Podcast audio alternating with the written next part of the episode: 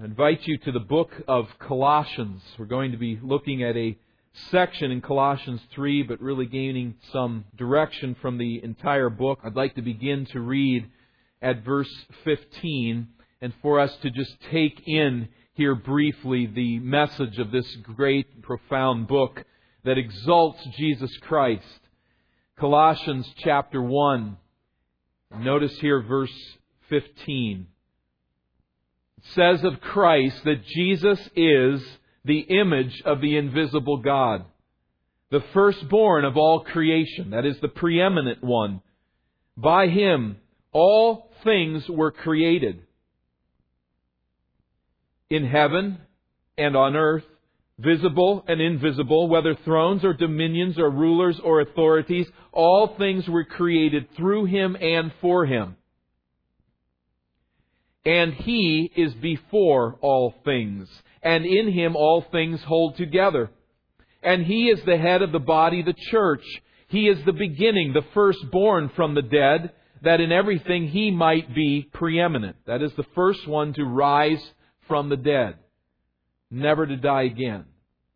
For in him all the fullness of God was pleased to dwell, and through him to reconcile to himself all things, whether on earth or in heaven, making peace by the blood of his cross.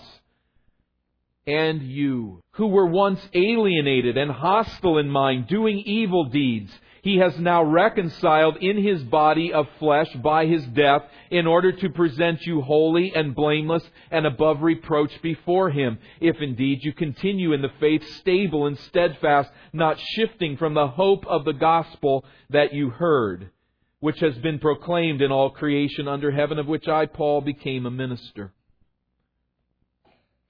Let's reflect for just a moment. We gather on this Lord's Day to rejoice together that we are a people reconciled to God.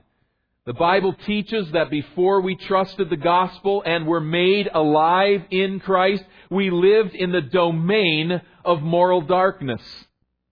We were alienated from God and hostile to Him, entrenched in evil deeds. We were not His people. We were shut out from the presence of God. But by God's sovereign grace alone, He opened our eyes to see that Jesus Christ, God's eternal Son, was sent to earth to live a sinless life and then to die in our place to pay the penalty of our sins. We saw then that rising from the dead, Jesus provides forgiveness and reconciles sinners to God who receive His gift of salvation from sin and from death. So we gather today, notice it in chapter 1 and verse 13. We gather today because God delivered us from the domain of darkness and transferred us to the kingdom of His beloved Son, in whom we have redemption, the forgiveness of sins. Those who gather here that have placed that faith in Christ's death and resurrection gather in this way. We have been delivered from darkness and once we were, chapter 2, verse 13, dead in our transgressions, in the uncircumcision of our flesh. God made us alive with Him, having forgiven us all our trespasses. By canceling the record of debt that stood against us with its legal demands, this He set aside, nailing it to His cross, taking our sins and paying the penalty in our place. This is why we gather. This is why we rejoice together as God's people. We have been reconciled to God. Now, the implication of this is that it changes everything in our lives. Chapter 3, verse 1. If then you have been raised with Christ, you have been united in his death and in his resurrection. If this is the case, seek the things that are above where Christ is, seated at the right hand of God. In my moral darkness, I may have heard of Christ. I don't care at all that He lives today and reigns from heaven. I don't see things from that perspective. But having come to be reconciled by Christ, we are now to do, as chapter 3 verse 1 says, to see Him seated at the right hand of God. Verse 2, setting our minds on things that are above, not on things that are on the earth. Does that mean that we should disengage from this world and walk around with our head in the clouds, as some would call it? Is that what it means? No, it means that we live as citizens of a heavenly kingdom, raised to new life in union with the risen and conquering Christ. It means, chapter 3, verse 3, that we've died. We're dead to self as we once knew it. The old man has been crucified with Christ. It means that we are dead, chapter 3 and verse 3, and that our life is now hidden with Christ in God, the life we live here on this earth in relationship to one another. It means then that we strive in the Spirit to set our minds on this new life in Christ. If you're following me, you're with me, and your heart soars as you think of what Christ has done, then naturally, chapter 3, verse 5, we seek to put to death, therefore, what is earthly in us, such as sexual immorality, such as impurity and passion and evil desire and covetousness and idolatry and the like. As we work our way down and just allow your eyes to filter through the text, verse 8, anger and malice, slander, obscene talk, not lying to one another, verse 9. We put on the new self, putting off the old self, which was crucified with Christ. It means then there's a lot of things we need to root out of our lives, and we want to. It means on the other side that there's a lot of things that we need to put into our lives. That's verse 12. Then put on as chosen ones, holy and beloved, compassion and kindness and humility and meekness and patience, bearing with one another. Letting the peace of Christ rule in our hearts, verse 15. Singing a new song.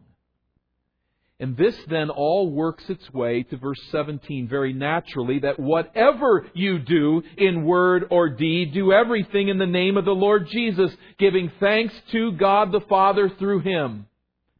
This is our life in Christ. This is why we gather as His people. This is how we live and how we think. To do everything in word and deed in the name of the Lord Jesus. Which means what? Every word, every deed oriented to honor the character, to submit to the lordship of the reigning Christ.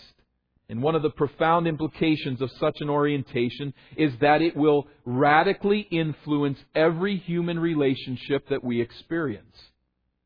Not a head in the clouds with a mind set on eternity such that we ignore everyone around us, but rather the Lordship of Christ filtering every relationship that we enter. It is that matter now that the apostle takes up, and we will s- slow down and consider very carefully. Let me lead you through this text, verses 18 down through 4 1, just by way of overview. First of all, we will find three couplets of common human relationships. Try to get a running head start into them as to what this book is saying. But now let's just narrow down here and see that we have, first of all, wives and husbands, verses 18 and 19. The second relationship is children and fathers, and the third is slaves and masters. What I'd like you also to see before we read through it little by little is just if you would note here a very consistent theme. Verse 18, we find the phrase, in the Lord. The Lord speaks of the sovereign power and reign of Christ. He is the Lord. And it, this theme carries through. We find it also in verse 20. Do you see it there? This pleases the Lord. Verse 22, fearing the Lord. Verse 23, as for the Lord. Verse 24, from the Lord. You are serving the Lord Christ. In chapter 4 and verse 1, we miss this in the English, but it speaks of the masters who have a master in heaven. Same word, same Greek word. The Lords, small l, who have a Lord, capital L, in heaven. Let me add to this preparation one more idea, and that is the family structure of ancient Christians. So this letter is being written to believers of the church of Colossae. What did their life look like? It was a bit distinct from ours. Many of the families of believers at Colossae would have included slaves in their family, many of whom functioned almost like a family member. Let me say then, secondly, another distinction. They're not only extended families and not only slaves, but there was what we might call patricentrism, Daniel Block's term. As Kostenberger explains, the husband or the father functioned as the central hub of the family from which everything radiated out like spokes on a wheel. So their families were what we would call patrilineal. That is, the descent was traced through fathers and their sons. It was patrilocal. That is, when a son married, he brought the woman to his father's household and clan. It was patriarchal. That is, fathers were vested with authority to exercise responsible leadership. The world in which we live is somewhat distinct from all of this orientation, but we need to bring it to the text to really understand what's being said. So with this preparation, the theme of the supremacy and the preeminence of the Lord Jesus Christ filtering through and affecting every relationship that we have on earth, we move to that first relationship, and that is between the husband and wife. Wives, verse 18, the Paul writing to the Colossian church, someone reading the scroll in the assembly, addresses the wives and says this Submit to your husbands as is fitting in the Lord. What do we make of this word submission? First, let's acknowledge we have some serious hurdles in our way. The first is the English language. There's a specificity that is lost in the translation here with this Greek word. And the second is our culture. Whenever we hear the word submit, in the context of a human relationship, we think what? Abuse or oppression someone is, is wielding authority in a harmful way. These negative roadblocks we must overcome. But as we look at this Greek word, it says that the wife is to willingly position herself in a subordinate, supportive role under her husband's God assigned leadership of the family. Now, those are strange words in this world. They're not spoken in public, they're not even spoken in private. They're even denied by many Christians.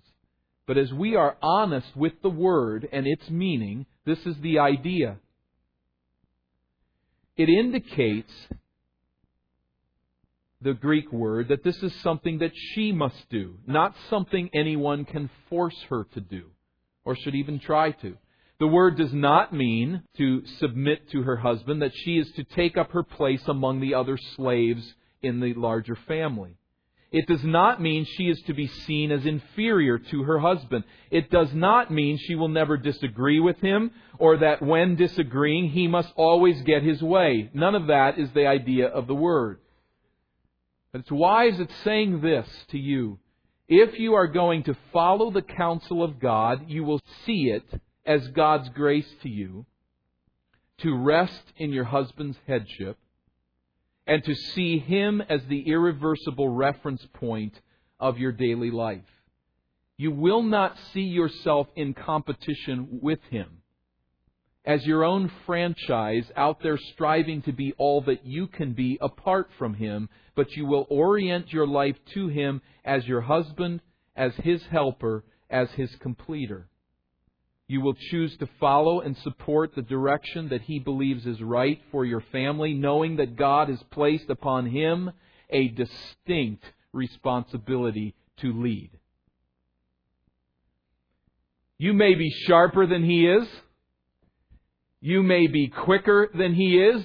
You may be, in some respects, a better initiator. You may be more decisive. And we certainly hope that you smell better than he does on most occasions. There's all kinds of ways in which you may be ahead of him. You may even be more godly than he is. But you have also been redeemed by the Lord Christ, and that changes everything. Notice what it says in verse 18. This is fitting in the Lord. This is what is right in Christ's sight. This is how He has brought the relationship together. So you have been redeemed by Jesus. It's fitting in Him that you would submit to your husband in the sense Fitting for women united to Christ. How is it fitting? First of all, it fits God's creative design that we find in Genesis and flowing through Scripture. Secondly, it recognizes Christ's lordship and the deliverance from self-centeredness that He has effected in your life as a believing wife. Thirdly, it's fitting in that it imitates Jesus Himself, who God, very God, submits to the Father. Not an evil word. It's not an oppressive word. It's a word of relationship saying that one is seen to be in a position of leadership and the other is seen to be as one who is supporting that function. So a husband is assigned by God to lead his home. His wife is to order her life so that her husband leads as freely and ably and honorably as possible. And as a wife, you may stop and say, I wonder if I do that. Do I complete my husband or am I fundamentally his competitor? My own franchise, out there doing my own thing. I'm really not oriented toward him. Am I lending aid, supporting him as one God will hold accountable to lead our home? Well, one, maybe the answer would be simply to ask him. In a honest, quiet moment, in a teachable moment for both of you, ask him. Now, his answer may not be infallible, but it may be quite insightful. And I think when we look at what God's counsel is to families, one of the most tragic situations is to find that man who somewhere gets alone with a friend that he can level with and says something like this I am not leading my family in the direction that I believe we are supposed to go. But if I did, I would pay for it. My wife would make me miserable. That's a horrible conversation to hear.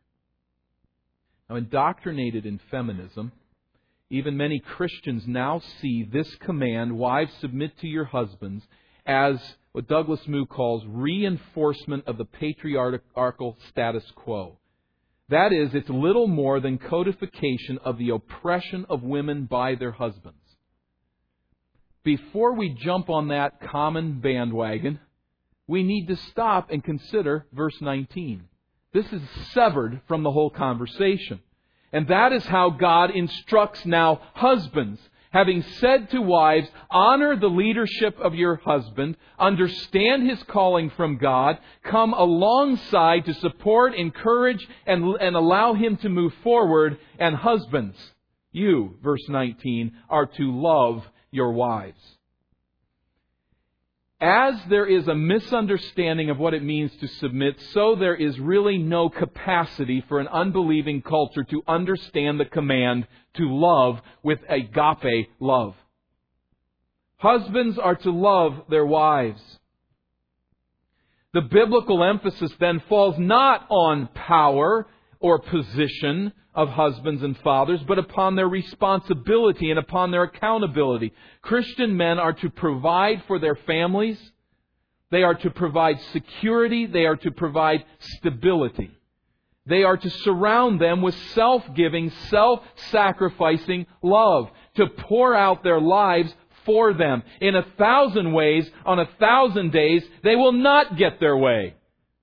They will not exercise their rights, but will gently and patiently invest themselves for the good of their wives. Now, husbands, let's come to terms with this. Our union with Christ steers us to order our lives so as to live with our wives, to lead them gently and to lead them decisively. Every day we are to live for them as dead to self and alive in Christ. Notice verse 19. In contrast to husbands loving their wives, we are not to be harsh with them. It can be very easy for most men to be insensitive, impatient, irritable, surly, crass, bitter with our wives. In word, in deed, in orientation. But in Christ, we will put such tendencies to death. We will seek to root out such harshness. And again, the word emphasizes particularly such bitterness toward them. such surliness. I'll say it's perhaps one of my most common sins as a husband. I'll share just a little scene from the Miller home. But recently, Beth misunderstood something that I said, and it very much hurt her that I would be that harsh and mean. Well, it took us a long time to work through the fact that it was a misunderstanding. She didn't understand what I meant. End of story, we move on. Well, not for me. As God worked in my heart, I realized why did she respond with hurt instead of with shock? And obviously, the reason is because there is a pattern of harshness at times. Otherwise, she'd be stunned that I would say something that was harsh. She wasn't stunned. And it was a rebuke to me to realize I must watch my words, I must watch my orientation. Now, let me assure you, we have a tremendously warm relationship, and loving words are common in our home and in our relationship. But harshness particularly for men, is an ever lurking temptation that has great potential to harm our wives and to destroy their confidence in our love. And you may know in your heart of hearts that you love your wife, that you're oriented toward her for good, but she hears what you say. And she senses the lack of gentleness and compassion. And she may not know what's in your heart. Husbands, we must put this to death. She is a precious vessel that God has given to you. Orient your life to love her to the death. Do nothing that is harsh. I wonder, we ask, is my wife thriving, rejoicing in my love, or is she burdened down with my impatient and reckless words and actions? Well, in a quiet, teachable moment, sit down with her and ask her. Ask her what she thinks. And listen. She may not be infallible in her opinion, but what she says may be very, very revealing. Take it to heart. Why? This is the reason. Jesus Christ reigns in glory. Jesus Christ is our Lord. He is the preeminent one. He is the firstborn among the dead. He is the head of the church. And that relationship with my heart is to transform every human relationship. It's to transform the way that I relate to my husband, that I relate to my wife. Christ is Lord of this home. And that changes everything. It changes the parent child relationship as well. Verse 20 Children, obey your parents in everything, for this pleases the Lord. Obey your parents. It's not natural for wives to submit to their husbands. This doesn't happen naturally. It's not natural for husbands to love their wives as God ordains. And it's not natural for children to obey their parents. This isn't meant to be something easy or simple or something that you just say, I can't wait to obey my parents. No, it's going to be something that is a challenge. But what is the motivation, children? God is talking to you here in the text of Scripture. He says, This pleases the Lord. So again, it's the Lordship of Jesus that radically changes everything. Disobedience to parents is incompatible with the new life that we have in union with Christ. Now let's boil this down, kids those of you who are under the authority of your parents, one of the hardest things that you will have to deal with as a child, certainly if you are living in anything of a loving home, one of the hardest things that you're going to have to deal with is when your parents tell you to do something you really don't want to do, or they tell you to stop something you really want to do. That's one of the most difficult challenges you're going to face. Their will stands up against your will, what they want pulls out a sword with what you want. In that situation, what God is saying to do is put down your sword. Set it down. Let it rest.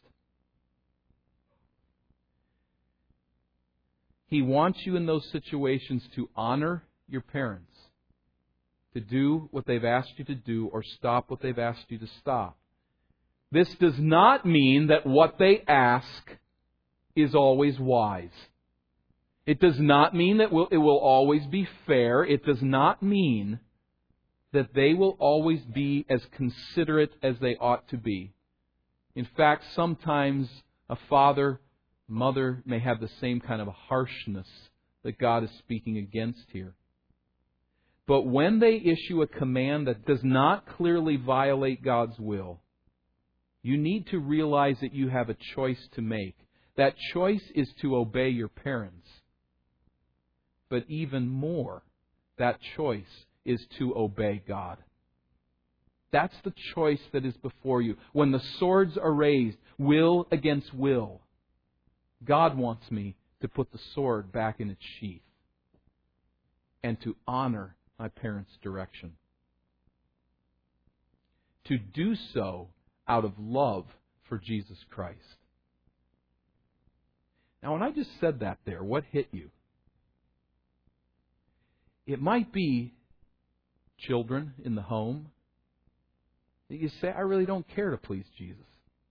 I mean, honestly speaking, that's not a motivation to me to relate to my mom, my dad in such a way that pleases Christ. I don't really care. I really don't want to please my parents. I don't want to please Jesus. I mean, just to be honest about it. If that's how you initially responded, it's something you need to really think about. Because God puts in the heart of His born again children a desire to please Him. If you have no desire to obey your parents and no desire to please God, it may well be that this redemption from Christ has not been visited upon you. You, have, you need to be saved. You need to be rescued from your self centered desire to live your life for you. Because the simple fact is, Jesus is the Lord and Savior.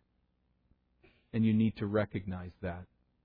Now, there's something that's said here to parents as well. It's, it's implicit. But I think of 1 Timothy 3 4, which says of an overseer, he must manage his own household well. Listen to this. With all dignity, keeping his children submissive.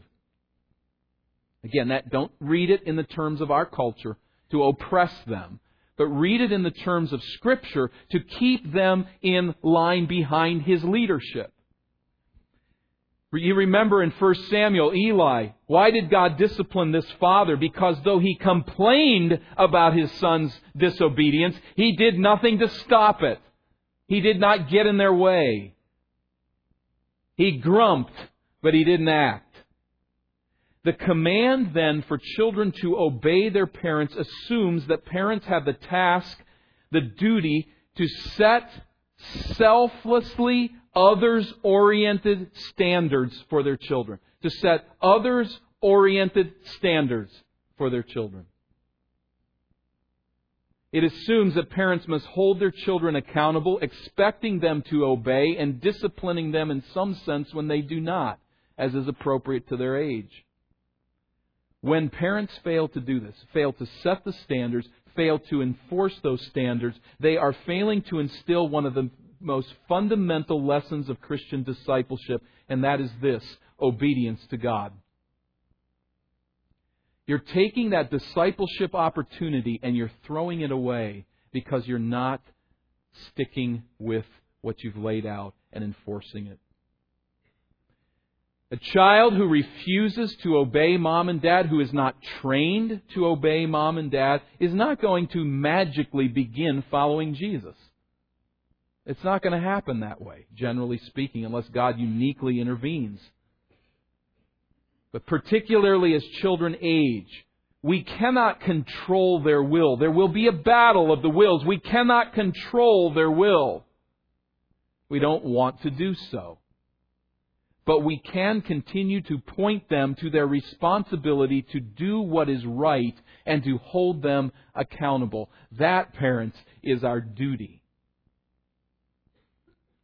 Now, we have a massive challenge in this culture, and that challenge is getting harder and harder because it is now understood widely that we should pursue a non directive democratic parenting philosophy. That is the child, though no one says this or even understands it probably, the experts from long ago have laid this foundation that the child is innately pre-programmed to develop naturally into everything that they should be. That they should then be allowed to find their own destiny. And we are to facilitate self-discovery and self-expression. We are not to resist the flesh. That's not the agenda. The agenda is to let them discover themselves and express themselves. Now, when you're living in that kind of a culture, your job as a parent is to get out of your kid's way. To just put parameters around them only at the places where they're going to fall off a cliff. But in every other way, to be extremely patient with their constant self expression.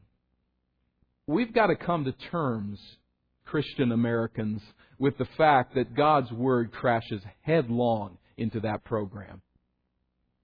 And it makes very clear to us that when you brought a child into this world, you brought a sinner into this world.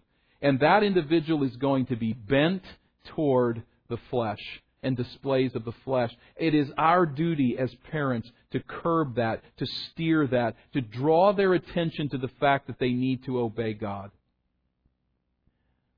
Children, you're going to need God's power to do that and do it well. It's not going to come naturally. And I'm thankful in this church. We've got all kinds of room as parents. We know that. Room to grow. But I'm thankful that we have a culture as a church where children have respect for their parents and obedience is understood. How do I know that? Because I work with those kids. And I know how they treat me. They're not going to treat anyone in authority with respect and appreciation and cooperation unless somebody at home is talking to them about that need. Take heart. It's happening and I thank God for it. Let's stay on track. Now, on the other side of this relationship is fathers, verse 21. Fathers, do not provoke your children, lest they become discouraged. Why fathers? Again, understanding that they were seen as the hub of the family. It certainly pertains to mothers who will support their husbands in this relationship, but it puts the responsibility squarely where it belongs on the father's shoulders. Fathers, do not provoke your children, lest they become discouraged. Now, he's working very quickly here, and there's a lot that he doesn't fill in. But as leaders, as the head of their homes, they are to set a standard for their wives who are to support that if they are submitting to their husbands, and they will not, as a couple, he will not, as a father, provoke his children. The Greek word means to embitter or to enrage probably by the exercise of harsh and unjust punishment, or by an overbearing exercise of authority, or by ridicule, or by neglect, or something along these lines.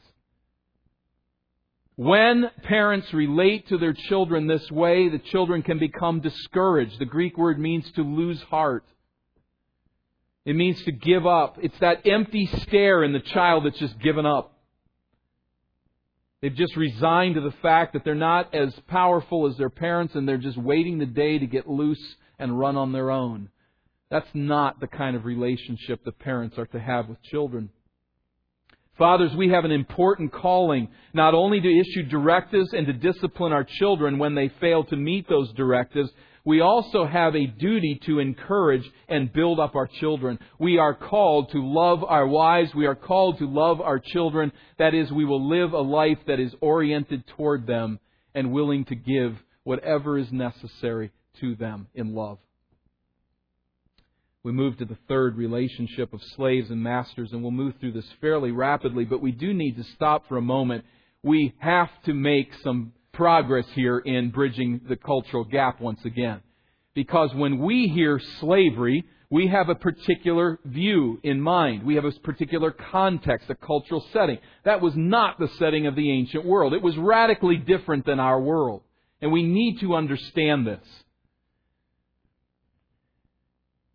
Nothing quite matches the master slave relationship in our day that was true in their day. Paul probably speaks mostly of household slaves who would have lived in the family and been very much like a family member. They would have been like we might relate to a live in guest of sorts or to an employee. Some slaves worked in mines and had miserable lives. Some were tortured. But very many others lived within slavery, working at houses and fields, and were trusted partners in the family. In fact, it was not uncommon at all to find doctors who were slaves. They were free to live in their own homes, but they belonged to someone to fulfill the role of medicine. There were teachers who were slaves, and many slaves lived in their, as I said, in their own homes and just reported to work every day. We would have seen them much more like employees in our culture. That's not to justify slavery in any way. And I think the Bible, in fact, destroys slavery. But we do need to realize the difference in context. Also, let's remember, and this is so crucial to us. When you read about slavery in the Bible, it has nothing to do with race. Absolutely nothing. They, they didn't see it that way. It was, it had to do with economics. That was the issue. It had to do sometimes with the fact that you were on the wrong side of the battle in a war and you were now a slave and that, that didn't usually go so well for those soldiers. But for many it had nothing to do with race. It had, no, it had only to do with economic status it was typically not a matter of bondage. And so many today are very troubled that the Bible doesn't stand up and say, Masters, let your slaves go free. We've got to recognize the very different context there. If a person had come to a church like the church of Colossae and said, Masters, let your slaves go free, the slaves might stand up and go, Why? That, well, don't do that to us. That was their livelihood. That was their security. That was their housing. That was their food. That was their life. It, it, let us go. That we're, we're going to take a real serious step down here. And many got along very well with their masters, like employers and employees do today. Now, they didn't have the same freedom to just leave a job like we are free to leave a job. But let's remember it was very different in that day. So many slaves would not find that comforting. Secondly, Christians were a decided minority in the culture. If they came out and said, Masters, free your slaves, it would accomplish nothing but trouble. They did not see that as their agenda or the necessity. Slavery was ingrained in the culture. It was not the apostolic agenda to overthrow societal practices that gave structure to ancient life. As far as we know, it's possible that up to a third of the population of Colossae was in slavery. What they said, what the Christians said, is this has nothing to do with anything but the fact that we are citizens of a heavenly kingdom. So the point was for them in that context not free slaves. That would have made sense to no one. In their context, the call was to love your slaves be faithful to them. And to the slaves, there was a responsibility as well. Chapter 3, let me just say this. While some people ignorantly claim that the Bible endorses slavery, and they're almost always thinking of the slavery that we've suffered in this nation, which was horrifying, but why doesn't the Bible do this? The Bible's outdated. We need to dismiss it. We need to throw it out. And they throw out everything it says about children and parents and husbands and wives as well, right along with it. But we need to realize where Christianity is at this place and that what the apostle is saying cuts the taproot of slavery. Chapter 3, verses 10 and 11. Put on the new self, which is being renewed in knowledge after the image of its creator. Notice this. Where here there is not Greek or Jew, circumcised or uncircumcised, barbarian, Scythian, slave, or free. Those distinctions end when Jesus Christ is the Lord. We are all His subjects, equally. And there's no individual that has any authority or right over another because of race or because of social status.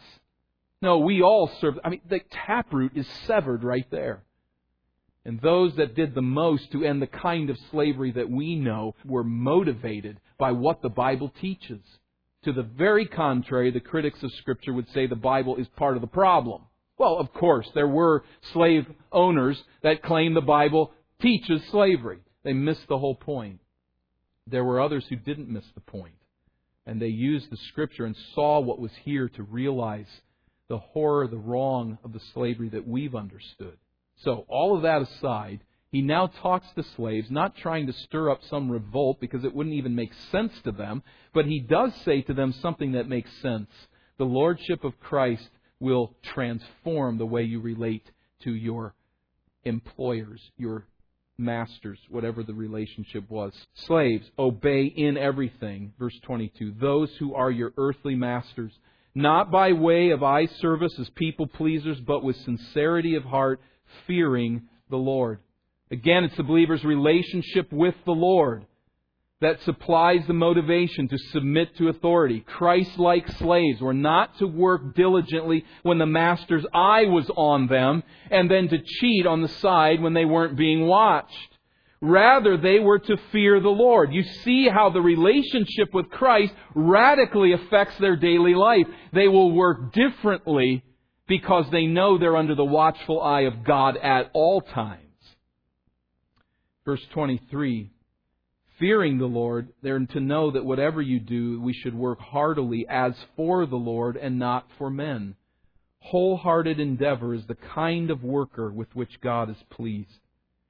And that is the whole point. United through faith with Christ, Jesus becomes the one that we work to please knowing, verse 24, that from the Lord you will receive the inheritance as your reward. You are serving the Lord Christ. The inheritance here, entrance into God's eternal kingdom, entrance into God's family, it's not earned, but it's enjoyed by genuine believers, those who are serving the Lord Christ. That's probably to be taken as an imperative. Serve the Lord Christ. That's who you're really serving when you're working it's a response to the God who is there at all times. And so, verse 25, for the wrongdoer will be paid back for the wrong he has done, and there is no partiality. Let's remember that God watches what we do and how we serve and how we are operating in this world, and there is a accounting before him. We can't take everything from here. We're not dealing with slaves and lords here, thankfully, in our church. It's not an issue at all. And we can give God thanks for that. But I think what we do need to take here again is the radical orientation to life that is transformed by the fact that we relate to the risen Christ. That changes every relationship. And that, in our context, should change those of you who are bosses and have people who you are leading, the way that you relate to them. Everything that you do is seen by Christ, and you will give accounting to Him. As workers, everything that we do is not to get by with doing as little work as we can, get away with as much as we can in the negative side, but rather as I serve Christ in my work. This is how we should respond and be transformed. So he turns then to masters. One of the most horrible chapter breaks in the Bible comes right here. Chapter 4, verse 1. I don't know what the guy was thinking on this one. The chapters and verses are all added by somebody later. But there's some chapter breaks you go, ah, I can see one way or the other. It'd be a hard, ah, I can see how he missed this, but this? I, this is supposed to go right with slaves. So 4 verse 1, masters. Now, remember again, the Greek word is lords. Treat your slaves justly and fairly knowing that you also have a master in heaven. Just as a husband is to love his wife who submits to him, so in the culture of this day, slaves must submit to you. Make sure that you deal with them justly and fairly and that you treat them as co-heirs of the grace of Christ. Now, there's, I think, a distinct difference in the way God talks about husbands and wives and slaves and masters. That's another topic. Radical difference. One is connected to creation, husbands and wives. Slaves and masters is never connected that way in Scripture. They're simply dealing with a cultural reality. In that reality, masters, you need to remember that there's a Lord in heaven who watches the way that you treat the slaves in your home. He sees it. He knows, and you will be accountable to him. You have a Lord in heaven. Remember that. This warning was to temper their relationship. It also undermines, certainly, the institution of slavery by bondage. People may have seen great differences between slaves and masters, but Jesus is the master of both. He is the Lord who assigns our position in life, and He stands as our judge in eternity. He is the one we must face. This passage has so much to teach us, and I hope that we grasp from it. Maybe you've missed some things along the way. What do we take home with us? Jesus Christ's mastery, His lordship, His victory over sin and death, His payment of my sin is to radically transform every relationship on earth. We could go, we can't write scripture, but we could go from here and now add our own ideas. And we need, in fact, to do that. Paul is not covering every relationship. The fact that Jesus Christ is the risen Lord, the Master that we will stand before someday, should affect the way that citizens relate to magistrates, the way that we relate to the police force in our town. It should change the way that neighbors relate to neighbors and teachers and students relate. It should change the way that we relate romantically between two individuals who are pursuing marriage or are interested in marriage someday. It should relate every relationship with every business that we, with which we do business. The bank, the store, wherever we go in every relationship, it should be evident that Jesus Christ is our Lord. We live that way. We orient our life that way. Forgive the reference again to Martin Luther, sequestered for his own safety for a time in the Wartburg Castle. Very aware of satanic oppression in that castle as he sought to take a position against the Holy Roman Empire and to speak for sanctification through faith in Christ alone. One day it got so intense and the sense of the presence of Satan was so real to him that he took his inkwell and threw it at Satan. And we, it, it's hard to hear that and not get a little bit of a smile on your face. It's like, well, did you see him? I mean, how do you know he's in that corner, not in this corner? It, we laugh a little bit at that, but I think a little bit of our laughter is an evidence that we are very dull to the spiritual battle that's going on around us. There is a spiritual battle in every relationship that we face. And adding to that in the other direction, we are also not very aware that the Lord Jesus Christ is reigning over every relationship. And so husbands take advantage of their wives when they're alone. And wives cut corners on their husbands when they're alone. And children, when no one's watching, disobey what they know their parents want them to do. And bosses cheat on the employee, and the employee cheats on the boss because we are dead to the fact that Christ sees everything. May we develop an awareness that we live out our lives in relation to people that Jesus Christ loves. People for whom Jesus Christ died, people who will stand not before our judgment, but before Christ. He is the Lord. And I may speak to someone here today, maybe to uh, several, maybe to far more than we would recognize as a church you'd say, He's not my Lord. He's not your Savior. You need to orient every relationship to the fact that Christ is the risen, conquering Lord. But you will not do that until you get your relationship right with Him. And if you are struggling in the relationships of your life, they are not thriving, they are not moving forward, there are all kinds of difficulties and troubles and frustrations that you are facing, that may be very good evidence that you have never come to know the salvation of Jesus Christ. Because when you know it, He changes your heart and He reorients everything toward His conquering risen power, pouring out his life into us that we might slowly be transformed into the likeness of the Christ that we will someday meet, and who, having not seen, we strangely love. Let's bow for prayer. Father, may our love for Christ pervade every relationship.